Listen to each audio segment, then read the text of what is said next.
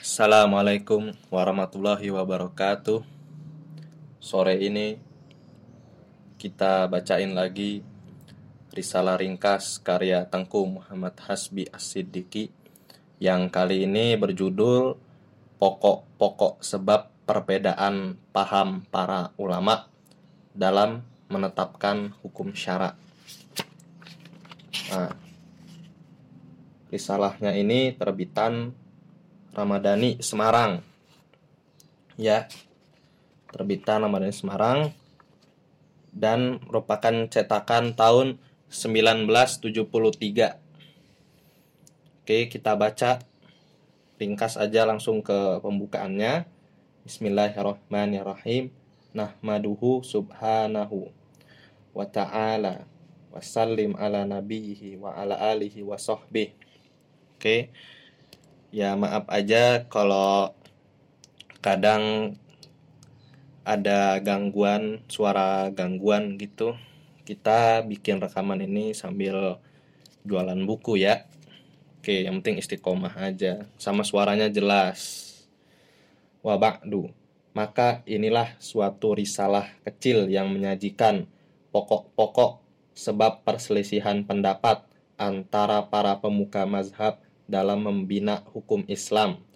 Perlu sekali sebab-sebab ikhtilaf para fukoha dipelajari dengan seksama, karena dengan kita men mengetahui sebab-sebab tersebut, timbullah penghargaan kita dengan penuh hikmat kepada segenap mazhab yang berkembang dalam masyarakat umat Islam dan mudahlah kita mendekatkan mazhab-mazhab itu satu sama lain hingga dengan inayat Allah akan sampailah kita pada suatu masa kelak kepada ketunggalan madhab, yaitu madhab Al-Quran dan As-Sunnah melalui madhab-madhab yang telah berkembang ini.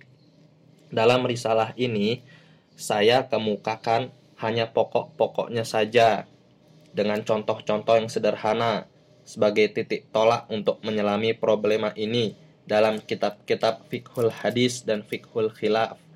Wallahu muwafiq ila Aqwami Torik Yogyakarta September 1967 Wassalam. Profesor Tengku Muhammad Hasbi Asidiki. Lanjut Pasal pertama. Perbedaan faham adalah suatu keharusan. Satu Mungkin orang menyangka sebelum meneliti keadaan bahwa tak ada sesuatu yang menimbulkan perbedaan pendapat karena madah-madhab yang telah berkembang telah dinaskan dasar-dasarnya dan kebanyakan kaidah-kaidahnya serta hukum-hukumnya di dalam kitabullah dan sunatul rasul. Maka timbullah pertanyaan tentang sebab terjadinya perbedaan pendapat di antara para ulama dan tentang sebab diriwayatkan bermacam-macam hukum yang berbeda-beda di dalam kitab-kitab fikih. Bahkan di dalam memahami ayat-ayat ahkam dan hadis-hadis ahkam sendiri terjadi perbedaan. Dua, Perbedaan pendapat ini bukan saja terjadi dalam kalangan imam-imam fikih yang hidup sesudah masa sahabat dan seterusnya. Bahkan sahabat sendiri pun berbeda-beda pendapatnya. Zaid bin Sabit umpamanya menyamaratakan pembagian antara kakek dengan saudara laki-laki. Demikian pula Ali dan Ibnu Mas'ud, walaupun mereka berbeda pendapat dalam menentukan bagian. Ya mereka kalem aja gitu. Abu Bakar berpendapat bahwa kakek sama dengan ayah ya menjadi batas saudara-saudara. Karenanya saudara-saudara tidak memperoleh pusaka kalau ada kakek. Umar bin Khattab berpendapat bahwa iddah wanita yang hamil yang meninggal suaminya ialah bersalin saja. Ali berpendapat bahwa wanita yang hamil yang meninggal suaminya beriddah dengan iddah yang lebih lama daripada dua iddah itu yakni bersalin dan berlaku 4 bulan 10 hari. Ali berpendapat bahwa harus dikeluarkan zakat dari harta-harta anak yatim. Sedang sahabat-sahabat yang lain berpendapat bahwa tak ada zakat pada harta anak yatim. Tiga, perselisihan itu kian banyak di antara para ulama mujtahidin di abad ketiga Apakah sebabnya timbul perselisihan? Apakah ilatnya? Apakah ilatnya atau sebabnya berbilang-bilang perselisihan itu? Nah, buku ini dibuat poinnya nyambung ya antar bab. Jadi per bab itu nyambung dari poin di bab sebelumnya. Fasal kedua Penyusun-penyusun kitab asbab ikhtilaf 4. Banyak ulama yang berusaha di berbagai-bagai masa membahas sebab-sebab perselisihan dan menerangkan data-data yang menimbulkan perselisihan. Di antara mereka ada yang ada yang membukukan sebab-sebab dan data-data itu di dalam karangan-karangan tertentu. Maka di antara para ulama yang telah menyusun kitab menyebutkan pula sebab-sebab ikhtilaf ya di antara ulama itu adalah Abu Muhammad Abdullah Al Andalusi yang wafat pada tahun 521 Hijriah.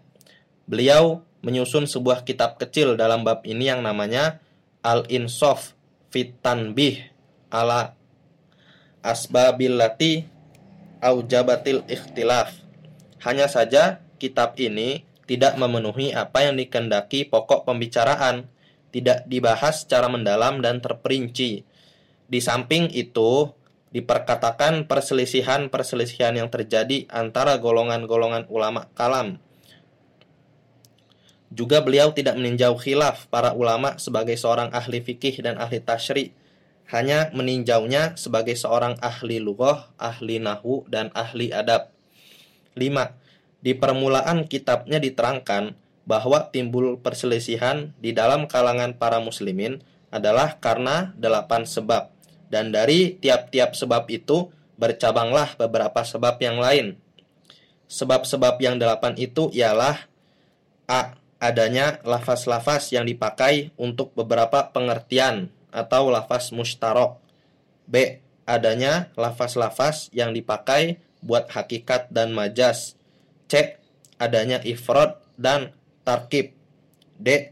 Adanya nas yang atau lafaz yang khos dan am ya, khusus dan umum. E.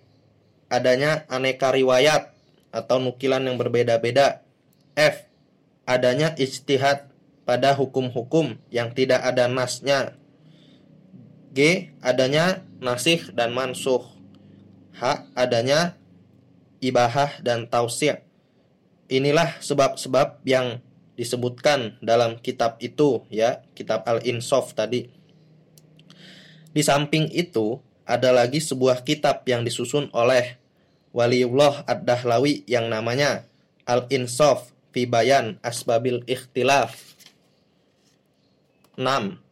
Kita menemukan para ulama berselisih dalam menetapkan hukum secara umum baik hukum itu hukum yang dipetik dalam Al-Quran ataupun yang dipetik dari hadis, maupun yang disebabkan berbeda pendapat dan kias.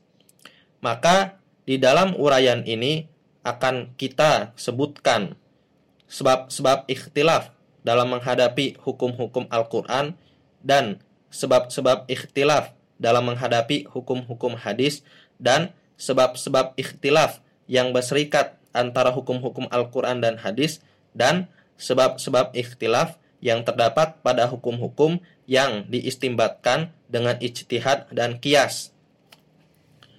Fasal ketiga, sebab-sebab ikhtilaf dalam menanggapi hukum-hukum Al-Quran. 7. Sebab-sebab terjadinya perbedaan pendapat para fukoha dalam menanggapi hukum Al-Quran ialah perbedaan pendapat ulama dan mujtahidin dalam menafsirkan lafaz dan dalam memahami petunjuk lafaz dengan sebab adanya istirok pada lafaz-lafaz itu. Istirok ini ada dua macam. Istirok yang pertama ya mengumpul beberapa makna yang satu sama lain saling berlawanan. Sebagai contohnya lafaz kuruin dalam ayat 228 surat Al-Baqarah Utsman, Aisyah, dan Zaid bin Sabit berpendapat bahwa kuruin diartikan dengan athar, yakni suci dari haid. Umar dan Ibnu Mas'ud berpendapat bahwa kuruin dalam ayat ini bermakna haid. Kedua pendapat ini mempunyai syahid, yakni penguat, baik dari hadis maupun dari bahasa. Ulama Irak mengambil pendapat Ibnu Mas'ud, sedang ulama Hijaz mengambil pendapat ulama sahabat di Madinah. Seperti itu pula perselisihan pendapat para imam tentang kadar yang disapu ya atau dibasuh dari kepala dalam berwudu atau perselisihan mereka dalam menanggapi firman Allah wamsahu biru usikum yang maknanya dan sapulah atau basuhlah kepalamu. Malik berpendapat bahwa seluruh kepala wajib disapu. Asyafi'i berpendapat bahwa sudah cukup dengan disapu sekedar sudah dapat dikatakan bahwa kita telah menyapu kepala. Golongan Hanafiah berpendapat bahwa yang fardu disapu ialah seperempat kepala. Timbulnya perselisihan pendapat ini adalah karena istirok yang terdapat pada lafaz ba yang terdapat pada ayat itu. Dalam bahasa Arab, ba kadang-kadang dipakai sebagai huruf tambahan saja atau zaidah dan kadang-kadang dipakai buat makna sebagian. Malik mewajibkan seluruh kepala ya karena untuk ikhtiat atau hati-hati ada kala karena memang memandang bahwa ba itu adalah zaidah.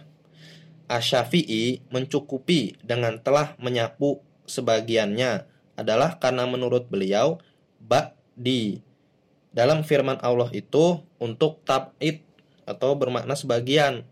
Golongan Hanafiah berpendapat bahwa ba di dalam firman Allah ini untuk ilsok, yakni melekatkan seluruh anak jari ke kepala. Maka karenanya diharuskan sapuan itu sekurang-kurangnya sekedar satu tangan, yaitu kira-kira seperempat kepala. Lanjut, istirok yang terjadi atas beberapa makna yang tidak berlawan-lawanan satu sama lain, seperti au pada firman Allah yang menerangkan hukuman yang dijatuhkan pada para perampok Menurut Al-Hasan Al-Basri atau dan Malik, kalimat au dalam ayat itu untuk tahyir. Karenanya, para penguasa boleh memilih satu dari hukuman itu sesuai dengan keadaan. Ulama-ulama lain berpendapat bahwa kalimat au untuk ifrod dan tafsil. Karenanya, mereka berkata, si perampok yang membunuh orang tidak mengambil harta dihukum bunuh Si perampok yang membunuh dan mengambil harta orang disalib. Si perampok yang mengambil harta tidak membunuh dipotong tangan dan kakinya secara bersilang. Si perampok yang hanya menakut-nakuti saja dibuang keluar kampungnya. Demikianlah pendapat Abu Hanifah dan Asy-Syafi'i. Demikian juga para imam berselisih paham tentang makna nafi yang terdapat dalam ayat ini. Ulama Irak berpendapat bahwa makna nafi ialah dipenjarakan, sedang ulama Hijaz berpendapat bahwa makna nafi ialah dibuang dari kampungnya. Lanjut, perbedaan pendapat ulama dengan sebab sesuatu yang lain dari istirok dalam memahami nas Al-Quran. Di antara contohnya ialah perbedaan paham para imam mengenai hukum. Apaan nih tulisannya? Mengenai hukum bersumpah tidak mendekati istri selama empat bulan. Ya, tulisannya kurang jelas nih, maklum buku tua. Apabila telah berlalu empat bulan tanpa rujuk kepada istri atau tanpa merusakkan sumpah, maka ada yang berkata, si istri itu dipandang sudah tertalak dengan berlalu empat bulan tanpa si suami rujuk kepada istrinya.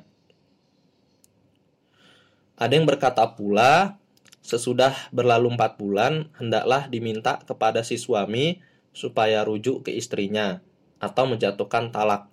Nas yang mengenai hal ini menerima kedua pendapat ini.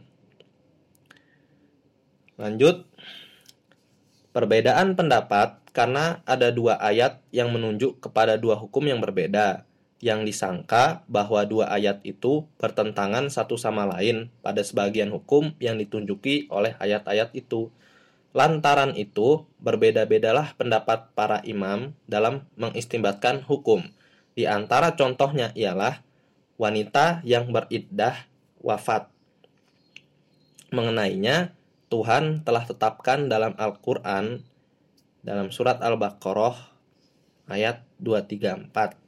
Dan Tuhan berfirman pula mengenai wanita yang hamil, dalam surat At-Tolak ayat 4 sampai seterusnya. Apabila wanita yang beriddah wafat itu hamil, maka dengan iddah, apakah dia beriddah? Apakah dengan 4 bulan 10 hari ataukah dengan bersalin? Ali berpendapat bahwa wanita itu beriddah dengan iddah yang paling panjang dari dua iddah itu. Umar berpendapat bahwa ayat yang kedua menjadi mukhosis ya mentaksiskan ayat yang pertama maka iddahnya ialah bersalin. Lanjut. Perbedaan paham tentang hubungan Al-Quran dan hadis. Jika Al-Quran ayatnya mutlak atau mujmal atau secara umum kemudian ada hadis yang diriwayatkan mengenai apa yang dikandung oleh ayat Al-Quran itu para ulama berbeda pendapat tentang fungsi hadis dan tentang mengkompromikan antara ayat Al-Quran dan hadis. Ada yang berpendapat bahwa hadis mentakyid ayat yang mutlak dan mentaksis ayat yang am. Ada yang berpendapat tidak demikian. Dalam surat An-Nur, Tuhan menerangkan bahwa wanita yang berzina dan lelaki yang berzina dicambuk 100 kali.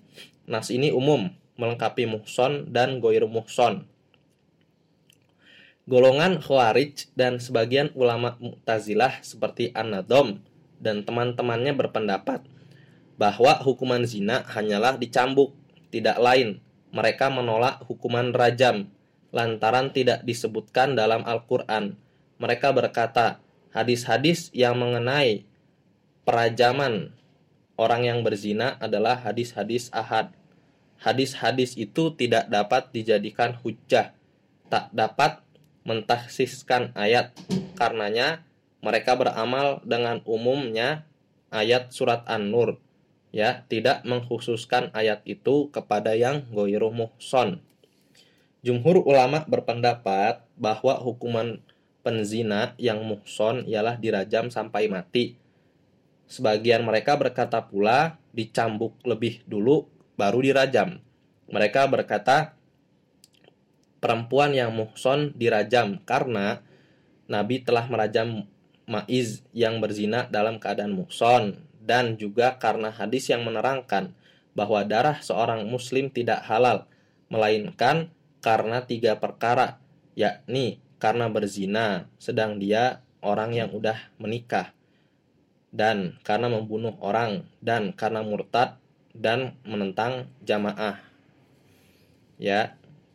Silakan lihat kitab Fathul Qadir untuk mengetahui alasan-alasan jumhur di dalam membantah pendapat golongan Khawarij dan baca pula kitab Ahkamul Quran karya Abu Bakar Ar-Razi. Kemudian baca pula tafsir Ar-Razi untuk mengetahui alasan-alasan golongan Khawarij. Dalam surat Al-Maidah ayat 41, Tuhan menerangkan bahwa hukuman yang dijatuhkan atas pencuri ialah potong tangan.